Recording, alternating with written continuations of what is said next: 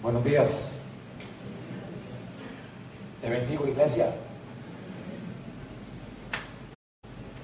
Alguien una vez me dijo, yo no debería decirte bendigo, porque yo no soy Dios para bendecir a nadie. Sin embargo, me parece que es algo muy discutible porque decía el, decía el salmista, bendice alma mía al Señor y no te olvides de ninguno de sus beneficios. ¿Se acuerdan de eso? ¿Puedo yo bendecir a alguien entonces? Si el salmista bendecía a Dios, prefiero decirte eso que decirte otra cosa. Te bendigo, iglesia. ¿Cómo están? Vamos a compartir hoy un mensaje que eh, creo eh, importante que compartamos. Eh, hemos estado, bueno, primero que todo quiero darle una bienvenida a todos los que están acá por primera vez, que tal vez alguien te invitó o alguien te habló de nosotros, qué bueno que estés aquí y espero que toda la congregación te haga sentirse, sentirte como en tu casa. Es una congregación simple, sencillamente normal, no es la mejor, tal vez sea un poquillo diferente, y si te sientas a hablar conmigo y con mi esposa algún día, vas a ver por qué es un poco diferente, pero es, es normal. Es tan normal que decimos que es una iglesia naturalmente sobrenatural, donde no provocamos nada para que el Señor se mueva. Y eso lo amamos también. Los que estuvieron con nosotros la semana pasada, eh, la semana pasada estuvimos enseñando sobre lo que Dios quiere que hagamos y es sobre ser testigos, ¿cierto? Continuando en ese mismo tema, porque el Señor quiere que seamos testigos y quiere que seamos testigos de muchas formas. Una de las formas que Él quiere que seamos testigos es la manera en que Él nos habla en Mateo 5 del 13 al 16. Se los voy a leer. Dice, ustedes son la sal de la tierra, pero si la sal se desvaneciera, ¿con qué será salada? No sirve más para nada, sino para ser echada afuera y hollada por los hombres. Ustedes son la luz del mundo. Una ciudad asentada sobre un monte no se puede esconder, ni se enciende una luz y se pone debajo de un albud, sino sobre el candelero alumbra, oiga esto, a todos los que están en la casa si está con Biblia ahí, o si está tomando notas, subraya ahí, donde dice casa. Así alumbre vuestra luz delante de los hombres para que vean vuestras obras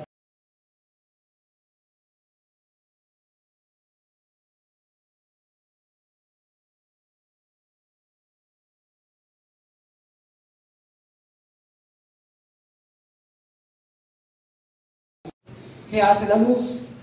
Alumbra. Y sin embargo, mucha gente toma esta enseñanza de acá eh, en un contexto errado. Entonces, creen que lo que Dios está diciendo es que hagamos lo que hace la sal y que hagamos lo que hace la luz. Parece que anda por ahí, pero no exactamente. El verdadero contexto no dice, Dios nos está diciendo, vayan y hagan. No se trata de hacer. Él dice, somos. Se trata de ser. La sal no puede salarse a sí misma, ella es la sal. La luz no se alumbra a sí misma, ella es la luz. Lo que te está diciendo Dios, Jesús, es, tú eres sal. Así que por, si tú eres sal porque me conociste, si tú eres luz porque me conociste, ya de por sí, sal a la tierra. Ya de por sí, alumbra las tinieblas porque es lo que eres. No tienes que esforzarte. El problema es que si lo tomo en un concepto equivocado de que me está diciendo ve y haz, como buenos humanos, podríamos nosotros decidir si hacemos o no hacemos. La sal sala, la luz alumbra. Punto. ¿Eres sal? ¿Eres luz? Pues entonces da sabor a esta tierra y alumbra en medio de la oscuridad.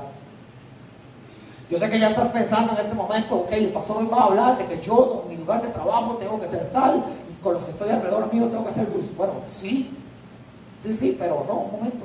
Hoy vamos a aplicar este concepto. Yo quiero enfocar esta enseñanza en que podamos uh, ser luz y ser sal, pero en nuestra casa, en nuestro matrimonio, casados. Levántame la mano, ¿cuántos están casados? Alto, alto, arriba. Ok. ¿Cuántos estuvieron casados? ¿Cuántos se van a casar? Ok, quiere decir que este mensaje es para usted que está casado, para usted que estuvo casado y para usted que se va a casar. ¿Cuántos tienen casa? ¿Cuántos tienen casa? Ok, este mensaje es para usted.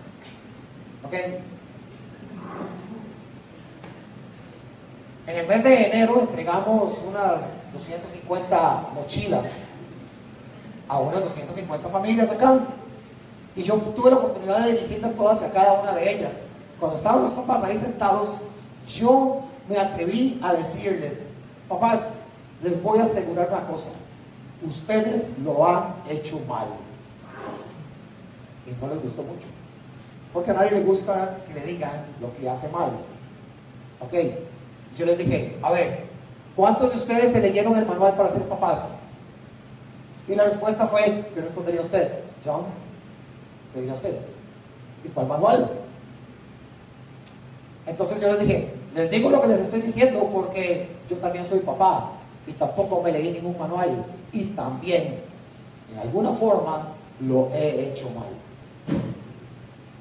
Ahora yo le digo a usted que está casado, que se casó, lo has hecho mal. Te lo aseguro que lo has hecho mal. Tal vez no todo, pero parte sí.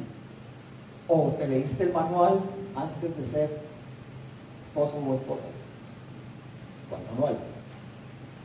¿Okay? De eso vamos a hablar ahorita. Escucha esto. Esto lo he aprendido en mi matrimonio con mi esposa a través de todo lo que ha ocurrido. Si hay algo que las esposas odian, oigan los que se van a casar para que vayan aprendiendo, si hay algo que las esposas odian, es que un marido sea luz en la calle y oscuridad en la casa. ¿Dónde están los amenes?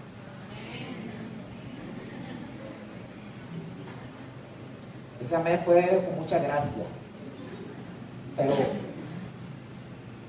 usted me va a decir, pero este mensaje no es para mí. Bueno, si tú eres un joven, una jovencita, y te pasa lo mismo, te vas a identificar con este mensaje. Porque todos tenemos la tendencia, y los cristianos en eso somos profesionales, en ser luz en la calle y santos e increíblemente bondadosos, generosos y buenos con los de la calle. Y en la casa somos todo lo contrario.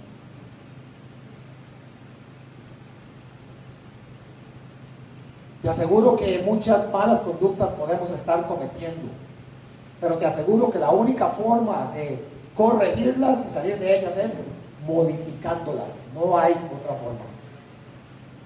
Yo le confieso que antes de casarme era soltero. No, es un mal chiste, me voy a poner serio, serio. Mi esposo y yo, al igual que ustedes que están casados, nos casamos locamente enamorados. Y yo no conozco, y ahora menos que soy pastor y doy charlas matrimoniales, hasta aconsejamos, hasta aconsejamos parejas, no conozco a ninguna que se haya querido casar para divorciarse. No conozco a ninguna que se haya querido casar para ser infeliz. Todos se casan para ser.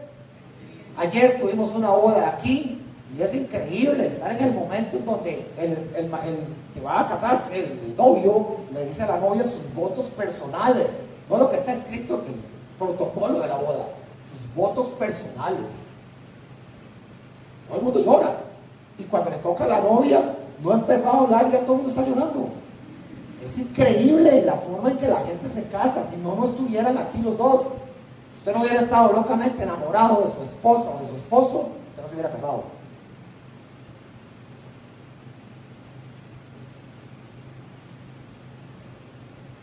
Y al igual que a ustedes que se casaron, seguramente les ocurrió, porque a mí me ocurrió. Eh, hubo un momento en donde la luna de miel, ¿a cuánto les gustó la luna de miel? ¿La pasaron bien? ¿Sí? Llegó un momento que se acabó, ¿verdad que sí? A unos se les acabó muy rápido, otros no tuvieron luna de miel. Y entonces empezaste a ver todo lo que el paquete traía.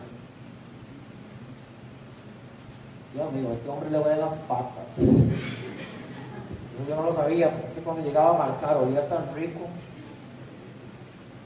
Y empiezas a ver, ojalá fuera solo eso, empiezan a salir ocho montón de cosas que venían en el paquete.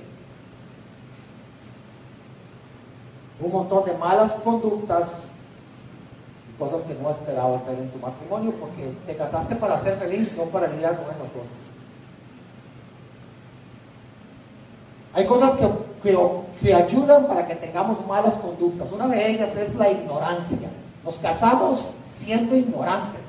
No teníamos idea de a dónde íbamos. Oseas 4.6 dice, mi pueblo fue destruido porque le faltó conocimiento. Nada sabíamos de matrimonio.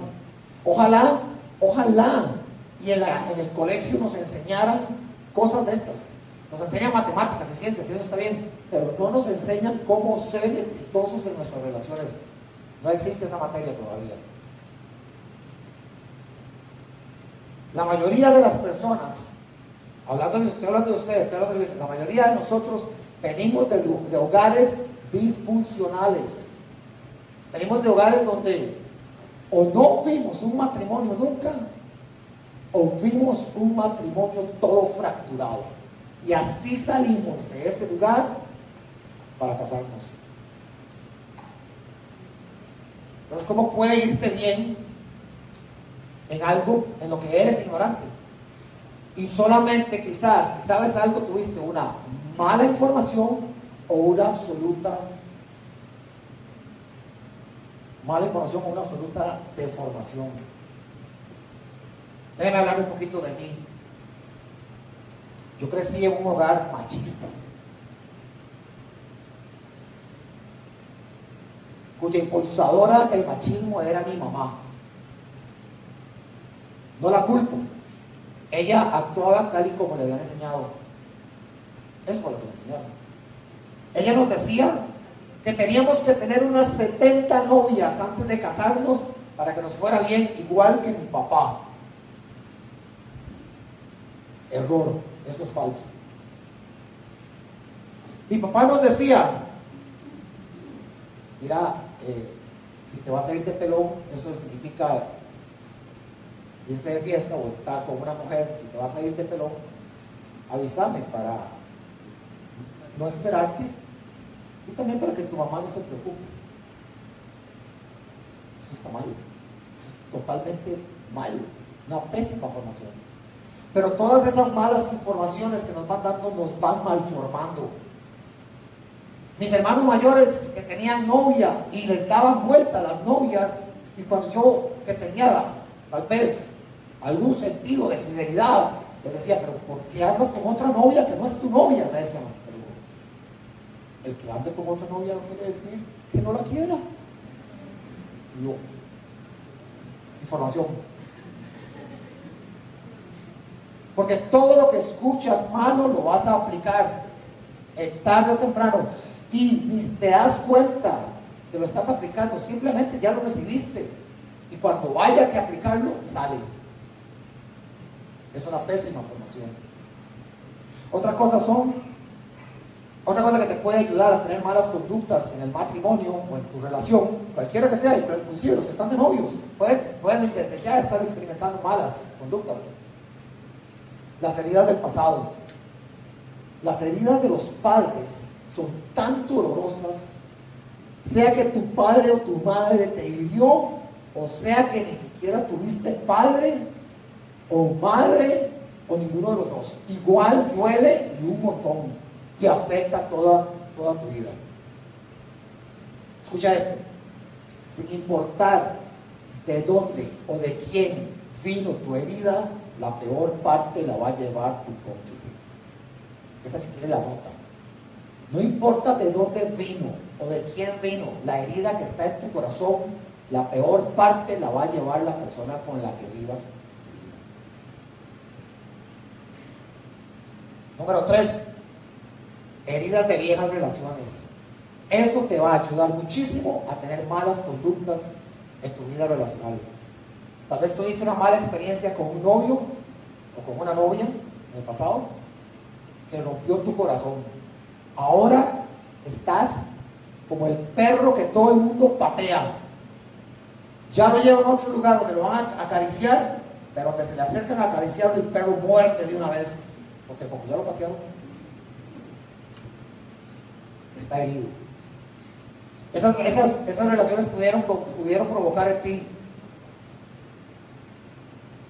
provocarse en ti por infidelidad, rechazo, traición, agresión verbal, abandono, inclusive divorcio si es que ya estuviste casado o cualquier tipo de abuso. Las heridas que no sanaron que lastiman cada vez que tu espíritu apenas percibe que alguien la va a abrir. Cuatro, las heridas de la vida, porque también en la vida se sufre. Mentira que aquí todo el mundo está con aire acondicionado cuando hace calor y con calefacción cuando hace frío y con plata cuando ocupa ir a comprar y gastar lo que quiera y salir a pasear en avión a donde quiera. Eso es mentira, eso, esa vida no existe.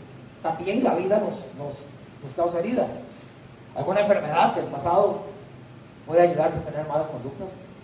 Algún fracaso, algún accidente, algún problema financiero que pudo haber marcado, la pérdida de algún ser querido o inclusive algún problema mental que tuviste. Cuando hay alguna de estas causas y no se trataron apropiadamente, esto puede afectar la intimidad de tu matrimonio. Y aquí quiero ser claro, hablo de intimidad y no solamente de la intimidad sexual, aunque esta es muy importante. Pero hablo de la intimidad general que se genera en dos personas que dejaron de ser dos para ser uno. Hay una gran intimidad en todo lo que hacen, en todo lo que dicen, en todo lo que sueñan, en todo lo que, lo que practican, en todo lo que, lo que se proponen. Hay una intimidad. Hay inclusive las, parejas ya casadas, como no son dos, sino uno, eh, desarrollan hasta un lenguaje muy íntimo. Yo sé cuando mi esposa en alguna actividad con más gente me hace ojitos. No tienen que hablar, solo me hace ojitos. Y con los ojitos, ya yo sé que estoy hablando demasiado estoy ah, hablando yo solo y no dejo que nadie hable, ¿qué pasa a usted? O si estoy predicando, ahora es que tengo una agenda de ¿verdad? Un programa y un orden, entonces no me pierdo, pero cuando no lo hacía, se sentaba ahí a la primera silla y me hacía. Oye, saliste de ahí, hace rato dijiste lo mismo. Así es usted con su esposo. Así es usted. Así es. Usted sabe cuando usted le tiene que pegar en los ojos y el hombre ya sabe que va a regañar. Pero eso funciona porque es la forma en que nosotros empezamos a conocernos y a desarrollar nuestra intimidad. Ahí nadie puede entrar. No, ni Raquel, ni José David, ni Jorge entran ahí. Nadie. Esto es mi esposa y yo, y es nuestro idioma de intimidad.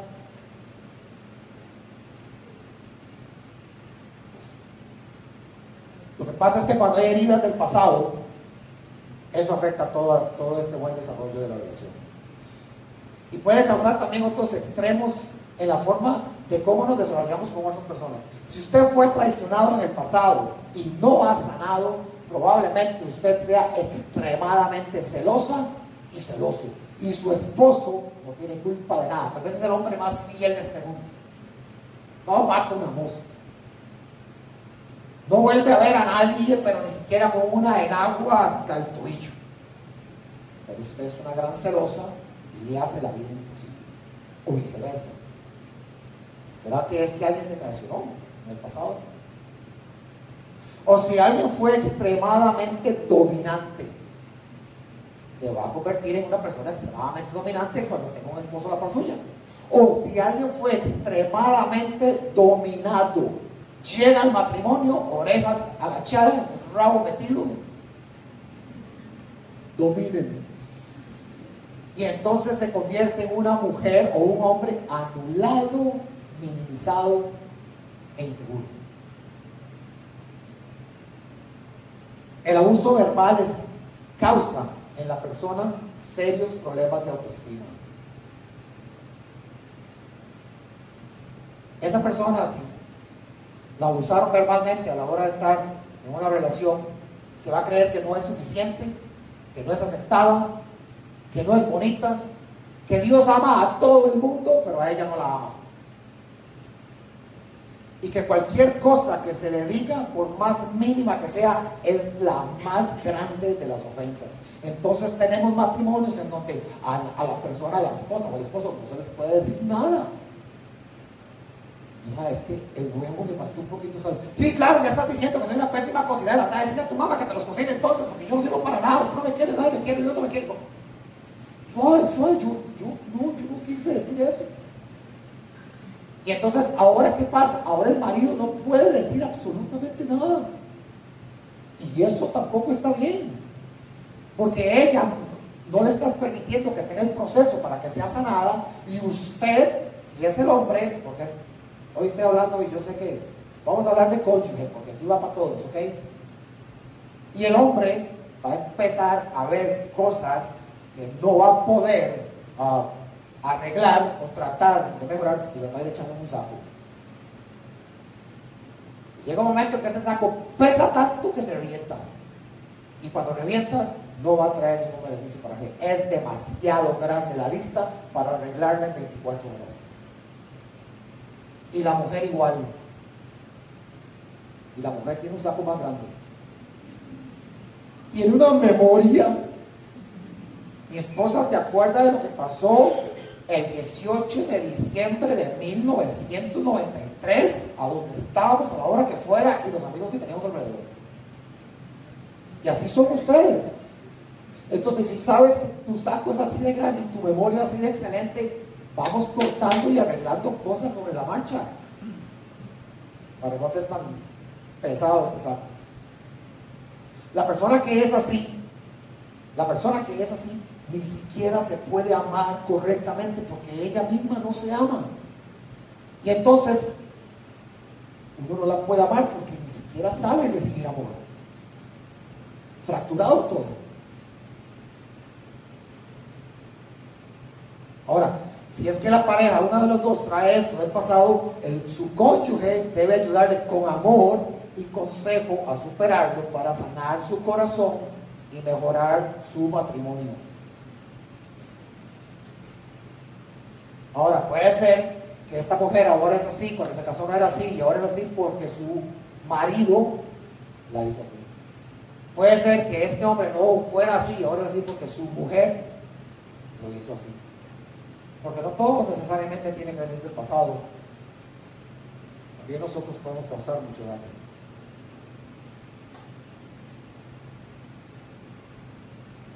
Cuando digo que estas heridas bueno, pudieron haber, causado, haber sido causadas por tu marido, te voy a decir que ahí es donde no se vale. O por tu esposa, ahí es donde no se vale. Mucho menos en una persona que declara ser cristiana y que conoce la luz. Pues si conoce la luz y es sal, debería salar primero su casa y alumbrar en medio de ella primero. El Salmo 107, 20 dice, envió su palabra y los sanó. La palabra tiene el poder para sanarte. Tú te puedes leer cualquier libro, pero cuando lees la Biblia, la Biblia te lee a ti. Y cuando te lee a ti, te indica lo que tienes que hacer para ser sano. La palabra tiene el poder de sanarte. No hay nada más que entusiasme el corazón de Dios más que ver a un esposo usando palabras de amor para sanar a su esposa. No hay nada que agrade más a Dios que una esposa use palabras de amor para que todo el pasado de su esposo sea sanado en su matrimonio. Quiero decirle que yo, igual que usted, soy casado, tuve novias, soy pecador, soy ser humano y también fallo. Y hoy no puedo decir soy un experto en matrimonio, lejos estoy de ser un experto en matrimonio, estoy aprendiendo. Y aprendo, aprendo cada día. Y en unas me tropiezo, me levanto y vuelvo, porque es todo un tiempo muy largo el que pasamos juntos como para echarlo a perder con cosas no solucionadas. El año pasado me fui a un retiro de hombres en Arkansas, ¿te acuerdas? En octubre. Le voy a confesar que no me fui, no me despedí de mi esposa en los mejores términos. Y si usted sabe de qué estoy hablando, es lo peor que puede pasar. Salir del país en malos términos con la esposa es lo peor que puede pasar. Yo iba en el avión y yo iba, qué pereza, yo quisiera ir. Ir allá a hacer retiro para que me hablen de liderazgo, de cómo evangelizar y de cómo ser mejor líder, qué pereza. Ya yo estoy harto de eso, yo sé todo eso, no quiero, no quiero más de eso. Pero yo no sabía que en mi casa mi esposa estaba también orando y agarrada con Dios. Señor, qué bonito, lo llevas a un retiro para que le hablen de liderazgo, de cómo ser pastor y cómo ser evangelizar. Ya yo estoy harta de esto, también le. Resulta ser que cuando yo llego al retiro, desde el primer día que pongo un pie en el escenario, en el auditorio, perdón, el Señor empieza a hablarme de mi esposa, de nosotros y de nuestra relación. Desde el primer día. Estuve cuatro días allá. Y desde que volví, quiero decirle que uso, cada vez que oro por mi esposa, uso palabras que le ministren vida.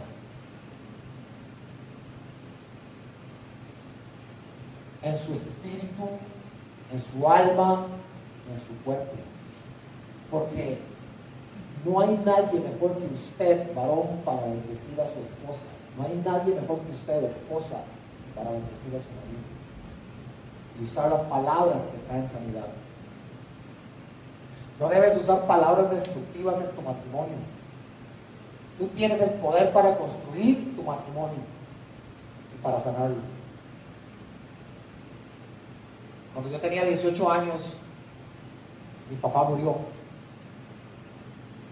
Y yo tuve que dejar mis estudios y dedicarme a trabajar porque todavía faltaba de criar tres hermanos menores que yo y me tocaba ayudar a uno que iba a la universidad.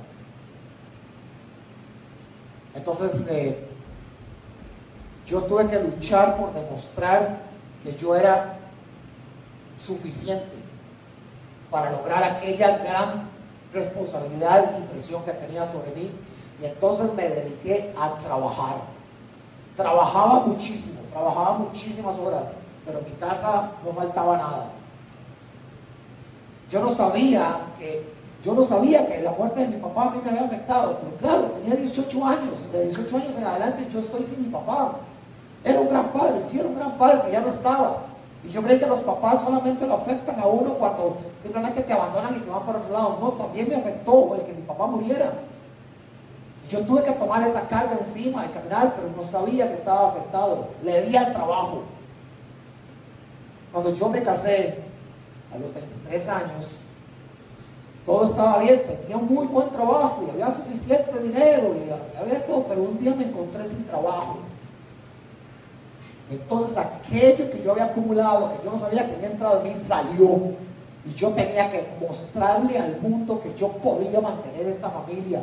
Y con esa pésima formación yo cometí errores, tomé, decisiones pésimas que afectaron a mi esposa y a mis hijos.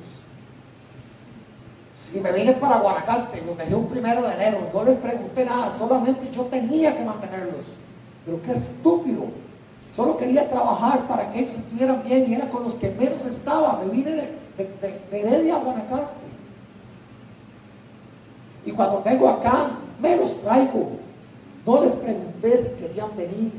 Yo estaba cegado y para mí todo lo que yo hacía era perfecto y era correcto y era la forma.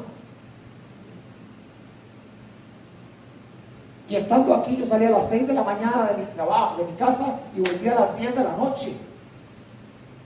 Porque yo quería ver bien a mi familia. Y un día me a mi esposa con dos bolsas canguro montándose en el bus de pulmita y ya se iba. Y claro, ¿qué iba a hacer aquí? Dice, para no tener marido aquí, mejor no tengo marido allá en Merel, es lo mismo, allá tengo casa. Y todavía no entendía. Hoy yo entiendo más. Hoy alguien me mostró eso. Seguí trabajando y me di cuenta que cada vez que mi esposa me confrontaba con la verdad, lo más cómodo, fácil y efectivo era enojarme. Y si usted está conmigo y se está relacionando, para usted lo más fácil es enojarse. Cuando usted le dice la verdad, cuando usted le, le indica cuál es su responsabilidad, si usted es como yo era, lo más fácil es enojarse, salir por la ventana, tirar la puerta, dejarla callada y se acabó el asunto, pero no cambiaste. Y eso va quedando en el saco de tu esposa. y se va a presentar una y otra y otra y otra vez, a menos que te detengas y lo agarres y lo saques y le pongas luz a eso.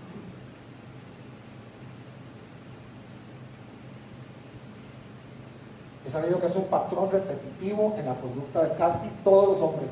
Y sé que aquí en la iglesia es, está de moda. ¿Qué logramos con eso? Mujeres anuladas, mujeres minimizadas, esposas inseguras, esposas avergonzadas, y se hace tan el tal grande el vicio que estos hombres que son abusadores lo llegan a hacer en público. Y ahí es donde tú te das cuenta, wow, este hombre está tratando muy mal a, la esposa, pero quizás yo lo he hecho. Y si hay algo, yo se lo he dicho a usted, si hay algo mal, feo para mí, es que me falte mi esposa el respeto público. Pero para ellos es igual. Es igual de feo y de doloroso. Es lo que hay que trabajar. En el matrimonio debe haber derecho para que nosotros digamos las cosas que no nos parecen, sin que nadie se enoje ni se ofenda. Si tú te enojas porque me dijeron algo que no, a tu esposa o a tu esposo no le parece, en ti hay una debilidad emocional tienes que trabajar en ella. Una persona fuerte y sana emocionalmente no tiene ningún problema en que le digan lo que está mal. Claro que sí, entiendo perfecto, muchas gracias. Vamos a corregirlo. Con buen tono. Hombres que no saben usar el tono, mujeres que no saben usar el tono. Usted puede decir lo mismo con un tono alto, con un tono bajo, pero la reacción va a ser también diferente. Hay que saber hablar. Esto lo aprendí de mi esposa.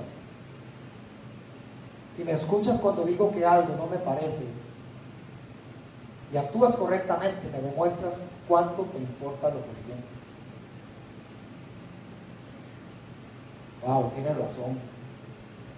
Es que casi siempre tiene razón.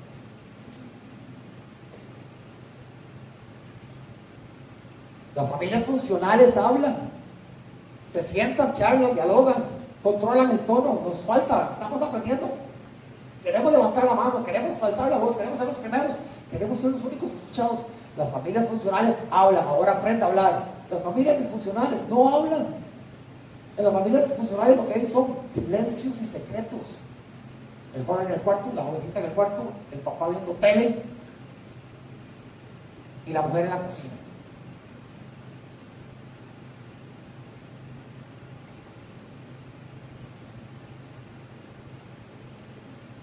tú te identificas con esta conducta, deberías pedirle al Espíritu Santo que te muestre dónde se originó esa afección y pedirle que te restaure y que te haga libre por el bien de tu matrimonio y de tu familia.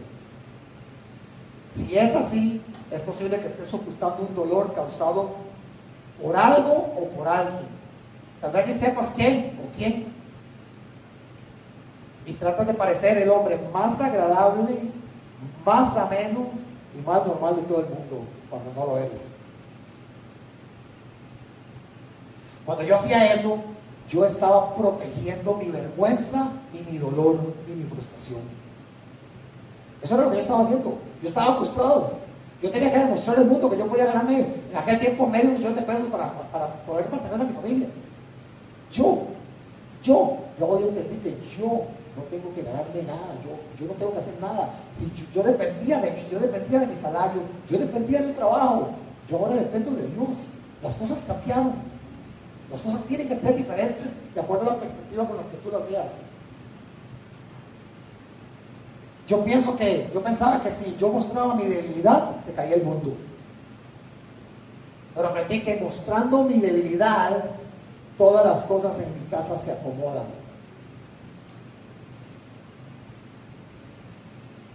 Satanás es el Señor del oculto y trabaja con lo que usted oculta. Usted a Satanás no lo puede echar de las tinieblas porque él habita en las tinieblas, pero usted con la luz que es usted, usted puede llegar y inmediatamente las tinieblas se van a disipar. Usted tiene que sacar lo que usted está escondiendo allá atrás y traerlo a la luz. Si tienes tipos de problemas como este, debes buscar ayuda un consejero, una persona llena del Espíritu Santo que te pueda ayudar y tomar responsabilidades. Una de esas responsabilidades es perdonar y pedir perdón. Hay que empezar por, por el principio. Hay mucha gente cargada de ira y es porque están enojados con alguien. Le dimos consejería a una persona una vez. Decía que estaba bien, que no pasaba nada, pero tenía un enojo. Yo le ¿Estás enojado con alguien? No, no, estoy enojado con nadie. Bueno, entonces está bien, pero tenía rebatos de ira. Y entonces yo le dije, pero decime, ¿alguien te hizo algo? ¿Algo pasó? No. Entonces empezamos a nombrar nombres. A ver, tal persona, no. ¿Y qué tal tal otra? No. ¿Y tal otra persona? No, no, para nada. ¿Y qué tal tu papá? Ah, ese viejo no quiero dinero, si lo lo mato. ¿Sabes cómo está? No, no sé dónde. Ya lo encontramos. Acabamos de encontrar a tu papá papá está metido en tu corazón causando una gran amargura en tu vida.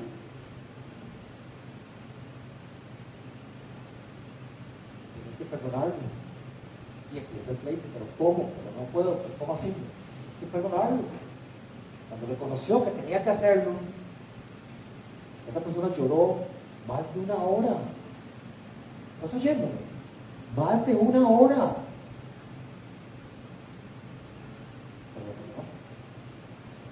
corazón está sano. Su ira, su ira se fue.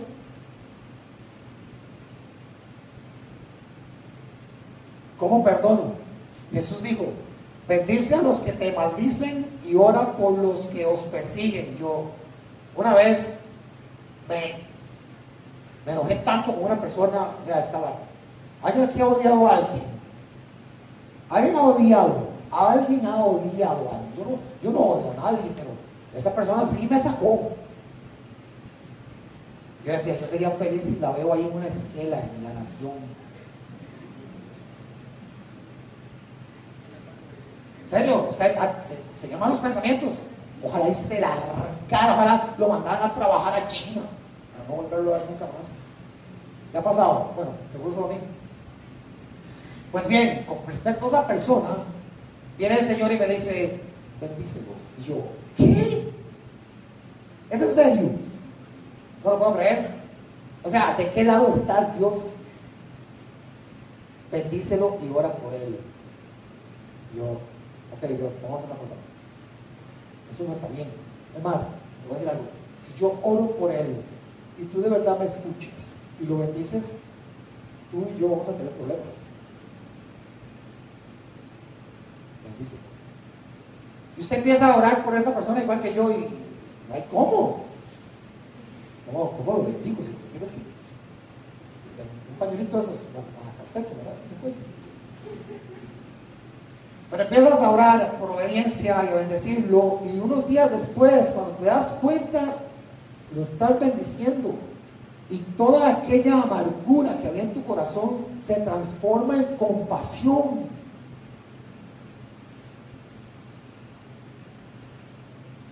Porque tú no puedes orar por alguien a quien odias. Y tú no puedes odiar a alguien por quien oras. ¿Quién hace eso? Solo Dios tú puedes hacer en tu corazón. Te dañó tu esposo y está ahí contigo. Bueno, empieza a orar por él y bendícelo. Te dañó tu esposa. Bueno, pues empieza a orar por ella y bendícela. Bendice a los que te hirieron. El perdón es crucial. Déjame decirte unas frases con respecto al perdón. El perdón no hace a esas personas estar en lo correcto, pero me hace libre. La falta de perdón es como beberme un veneno y esperar que otra persona se muera. Te estás envenenando. Y te envenenas tú y te mueres, el otro no va a pasar absolutamente nada. Hasta que hagas morir tu pasado, no harás que tu futuro viva. Todos hemos sido devastados de una u otra forma en nuestras vidas. Todos. Hay que acabar con ese dolor y con esa vergüenza. Oigan, la vergüenza es lo que Satanás usa para mantener el dolor oculto. La vergüenza es lo que Satanás usa para que usted no saque ese dolor. Y en lo oculto trabaja él y yo le doy la madera para que trabaje. No se puede solo, se ocupa ayuda. Yo te digo, venga a la iglesia. No es que la iglesia sea perfecta ni los cristianos sean perfectos, no lo son. Pero por lo menos hasta el día de hoy yo creo que es el mejor grupo de personas que está sobre la faz de la tierra. Busque ayuda. Si no se siente bien conmigo, hágalo con mi esposa. Si no con mi esposa, aquí hay gente llena del Espíritu Santo porque tendrás un poco más de afinidad y podrías trabajar esas áreas. Consejos rápidamente para traer sal y luz a tu casa a tu matrimonio. Uno, alabe más y critique menos. No quiere decir que tengas, no puedas decir las cosas que están mal. Con cariño, con amor, con tacto se puede decir. Pero deje de criticar tanto y alabe más a su esposa, a su esposo. Eh, use palabras para decir, dice, dice Proverbios 18, 21, la muerte y la vida están en el poder de la lengua, y el que la ama comerá sus frutos. Dice el 22, el que haya esposa haya bien y alcanza la benevolencia de Dios. Si vas a criticar a tu esposa, asegúrate que por lo menos te has dicho 10 alabanzas. Hay quienes ven la librita que tiene de más, pero no ven lo hermosa que se vistió ese día para usted. ¿Sabe cómo se siente esa esposa? Y esas son las cosas que cambiar. Somos buenos para ver lo malo. Y a lo malo, ¡fum! De una vez le ponemos el dedo. Y lo bueno, le aseguro que en su matrimonio hoy, usted lo analiza, hay más cosas buenas que malas.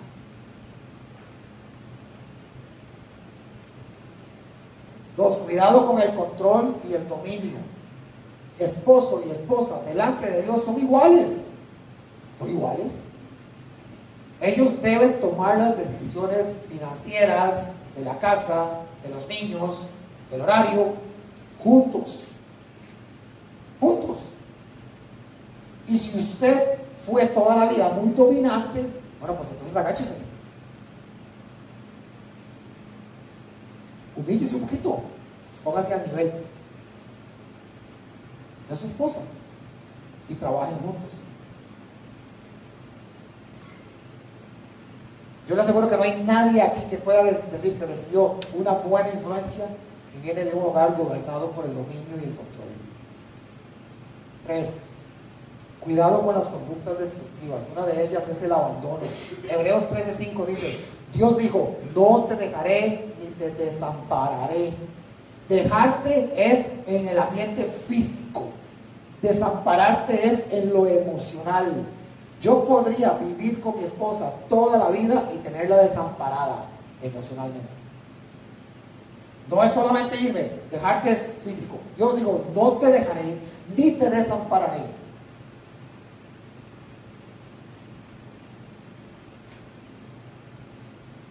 Una forma de abandonar es no ponerle atención a tu, a tu cónyuge.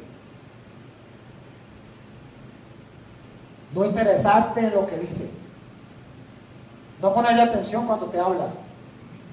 Ocuparte por el trabajo más de la cuenta. Mostrarle falta de cuidado. Jesús dijo, no te dejaré ni te desampararé. Lo dijo adelante, lo dijo de primero. Lo dijo antes de ir a la cruz y salvarnos. Lo dijo cuando lo estábamos clavando. Lo dijo cuando lo estábamos ignorando. Lo dijo cuando lo estábamos rechazando. Dice que aún siendo pecadores, siendo pecadores, estando en el pecado, Cristo murió por mí. Aún yo rechazándolo y no queriéndolo, Él viene y da su vida por mí. Primero, prometió no abandonarme. La persona que es redimida ama mucho, dice la Biblia. ¿Por qué yo amo a Jesús? ¿Por qué usted ama a Jesús? Usted ama a Jesús porque Jesús murió por ti cuando eras un pecador y te perdonó. Te perdonó la vida. Entonces ahora usted lo ama tanto. Bueno, cuando tu esposo o tu esposa esté cometiendo un error, cuando, cuando metan la patota, cuando digan lo que no tenían que decir, cuando hagan lo que no tenían que hacer, sé si lo amas, lo quieres recuperar y quieres salvar tu matrimonio, ve y actúa exactamente como hizo Jesús. Y redímela. Y redímelo. Vas a ver la diferencia porque no hay quien no pueda amar después de haber sido redimido. ¿Por qué estamos aquí? Quisiera darle aún más amor a Dios porque me redimió. Cuatro, el abuso. En el matrimonio se puede sufrir de diversas formas. Claro, un accidente, una situación económica, un desastre natural, no sé, esas son cosas de la vida, circunstancias de la vida. Y debemos sufrir juntos. Pero sufrir abuso, eso no se vale, eso no puede pasar en el matrimonio, no importa el tipo de abuso que sea, verbal, emocional, físico, por la razón que sea, y por la razón que, sea que esta persona está produciendo abuso. Claramente yo digo, claramente yo digo, no te puedes quedar en una relación abusiva. No te estoy diciendo que te divorcies. Vete a un lugar seguro. No te puedes quedar allí. Váyase a un lugar seguro y desde allá, con mente fresca, piense. Y pídale a su cónyuge que busque ayuda. Ese abusador requiere de ayuda. Y cuando ya diga que buscó ayuda y que ya está bien y quiera regresar, asegúrate de que realmente haya cambiado.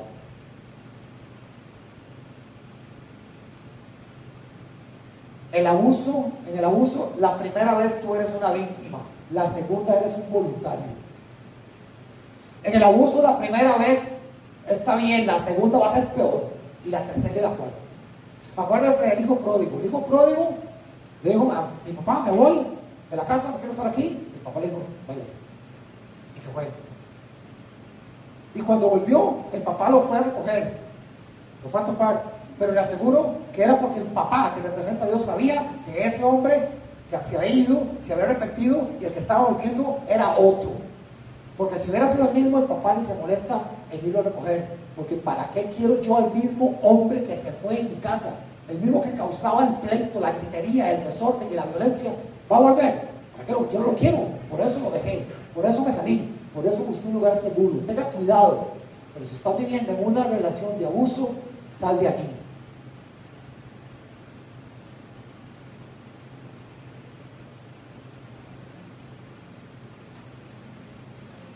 Vivir en una relación de abuso no es el plan de Dios para el matrimonio.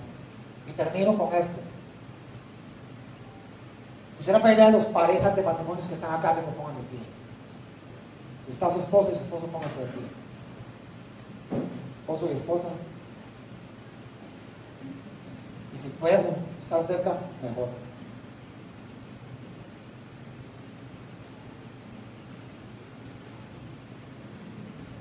Los demás que están casados, quiero que tomen nota de lo que vamos a hacer. Y vaya y lo haga con su esposo o con su esposa cuando la vea. Y las que no están casadas los que no están casados, tome nota de esto y dígaselo a la persona cuando se case con ella. Quiero que vuelva a ver a los ojos a su esposo, a su esposa en este momento.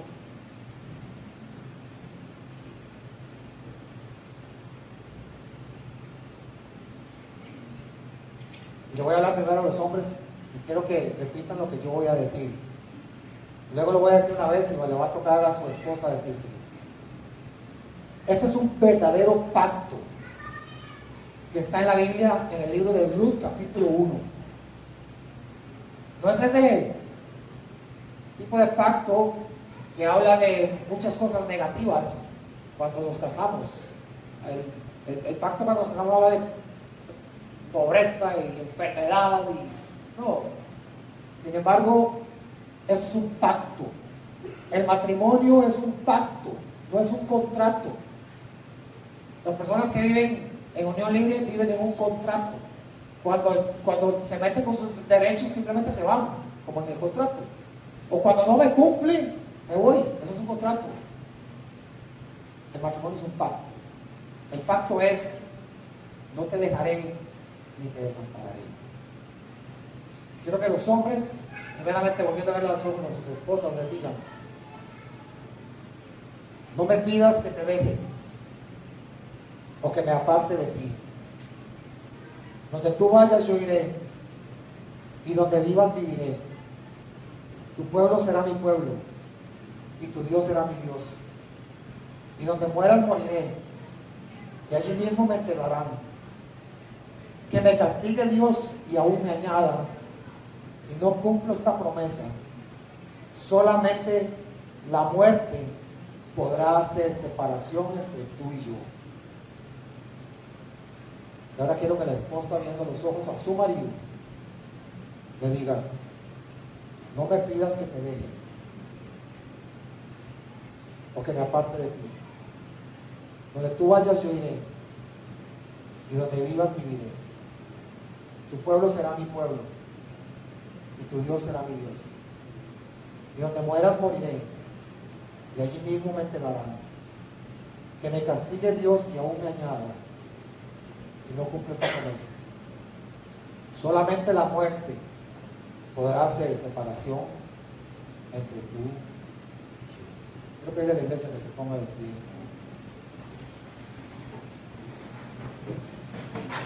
Iglesia, todos salimos de una unión de dos personas, matrimonial o no. La mayoría salimos de hogares disfuncionales. Eso no lo escogió usted, pero eso tiene remedio. Si usted sale de allí y si por alguna causa estás viviendo bajo un yugo de esclavitud, déjame recordarte que a libertad te llamó el Señor. ¿Escuchaste, iglesia?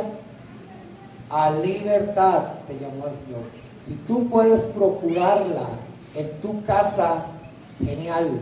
Pero si no, busca un lugar seguro.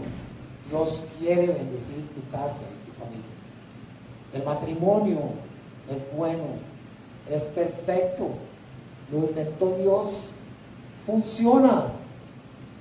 Pero funciona a la manera de Dios. Padre, yo en el nombre de Jesús, cierra tus ojos por un momento, déjame bendecirte, Padre, te damos gracias en esta mañana. Tu palabra ha sido expuesta y tú nos has hecho escucharla. Hay gente aquí casada, hay gente divorciada, hay gente por casarse, hay gente que sueña con un matrimonio. Nadie se casa para ser infeliz.